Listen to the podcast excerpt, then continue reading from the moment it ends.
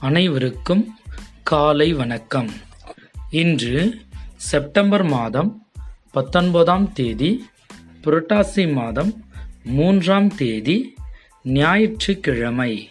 இன்றைய தினத்தின் முக்கிய தலைப்புச் செய்திகள். தமிழகத்தின் புதிய ஆளுநராக பொறுப்பேற்றவுடன் திரு ஆர் என் ரவி மாமல்லபுரத்திற்கு சுற்றுலா சென்றார். சென்னையில் நாளை இரண்டு லட்சம் பேருக்கு கொரோனா தடுப்பூசி செலுத்த இலக்கு. திரு. கே. செல்லப்பனுக்கு சாகித்ய அகாடமி விருது. ரவீந்திரநாத் தாகூரின் கோரா நாவலை தமிழில் மொழிபெயர்த்துறதற்காக வழங்கப்படுகிறது. எண்ணூர் அனல் மின் நிலையம் சுற்றுச்சூழல் அனுமதி நிறுத்தி வைப்பு. நாளை முதல் ஐபிஎல் திருவிழா மீண்டும் ஆரம்பம்.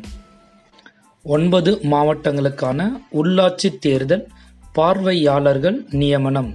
தமிழ்நாடு மாநில தேர்தல் ஆணையம் உத்தரவு.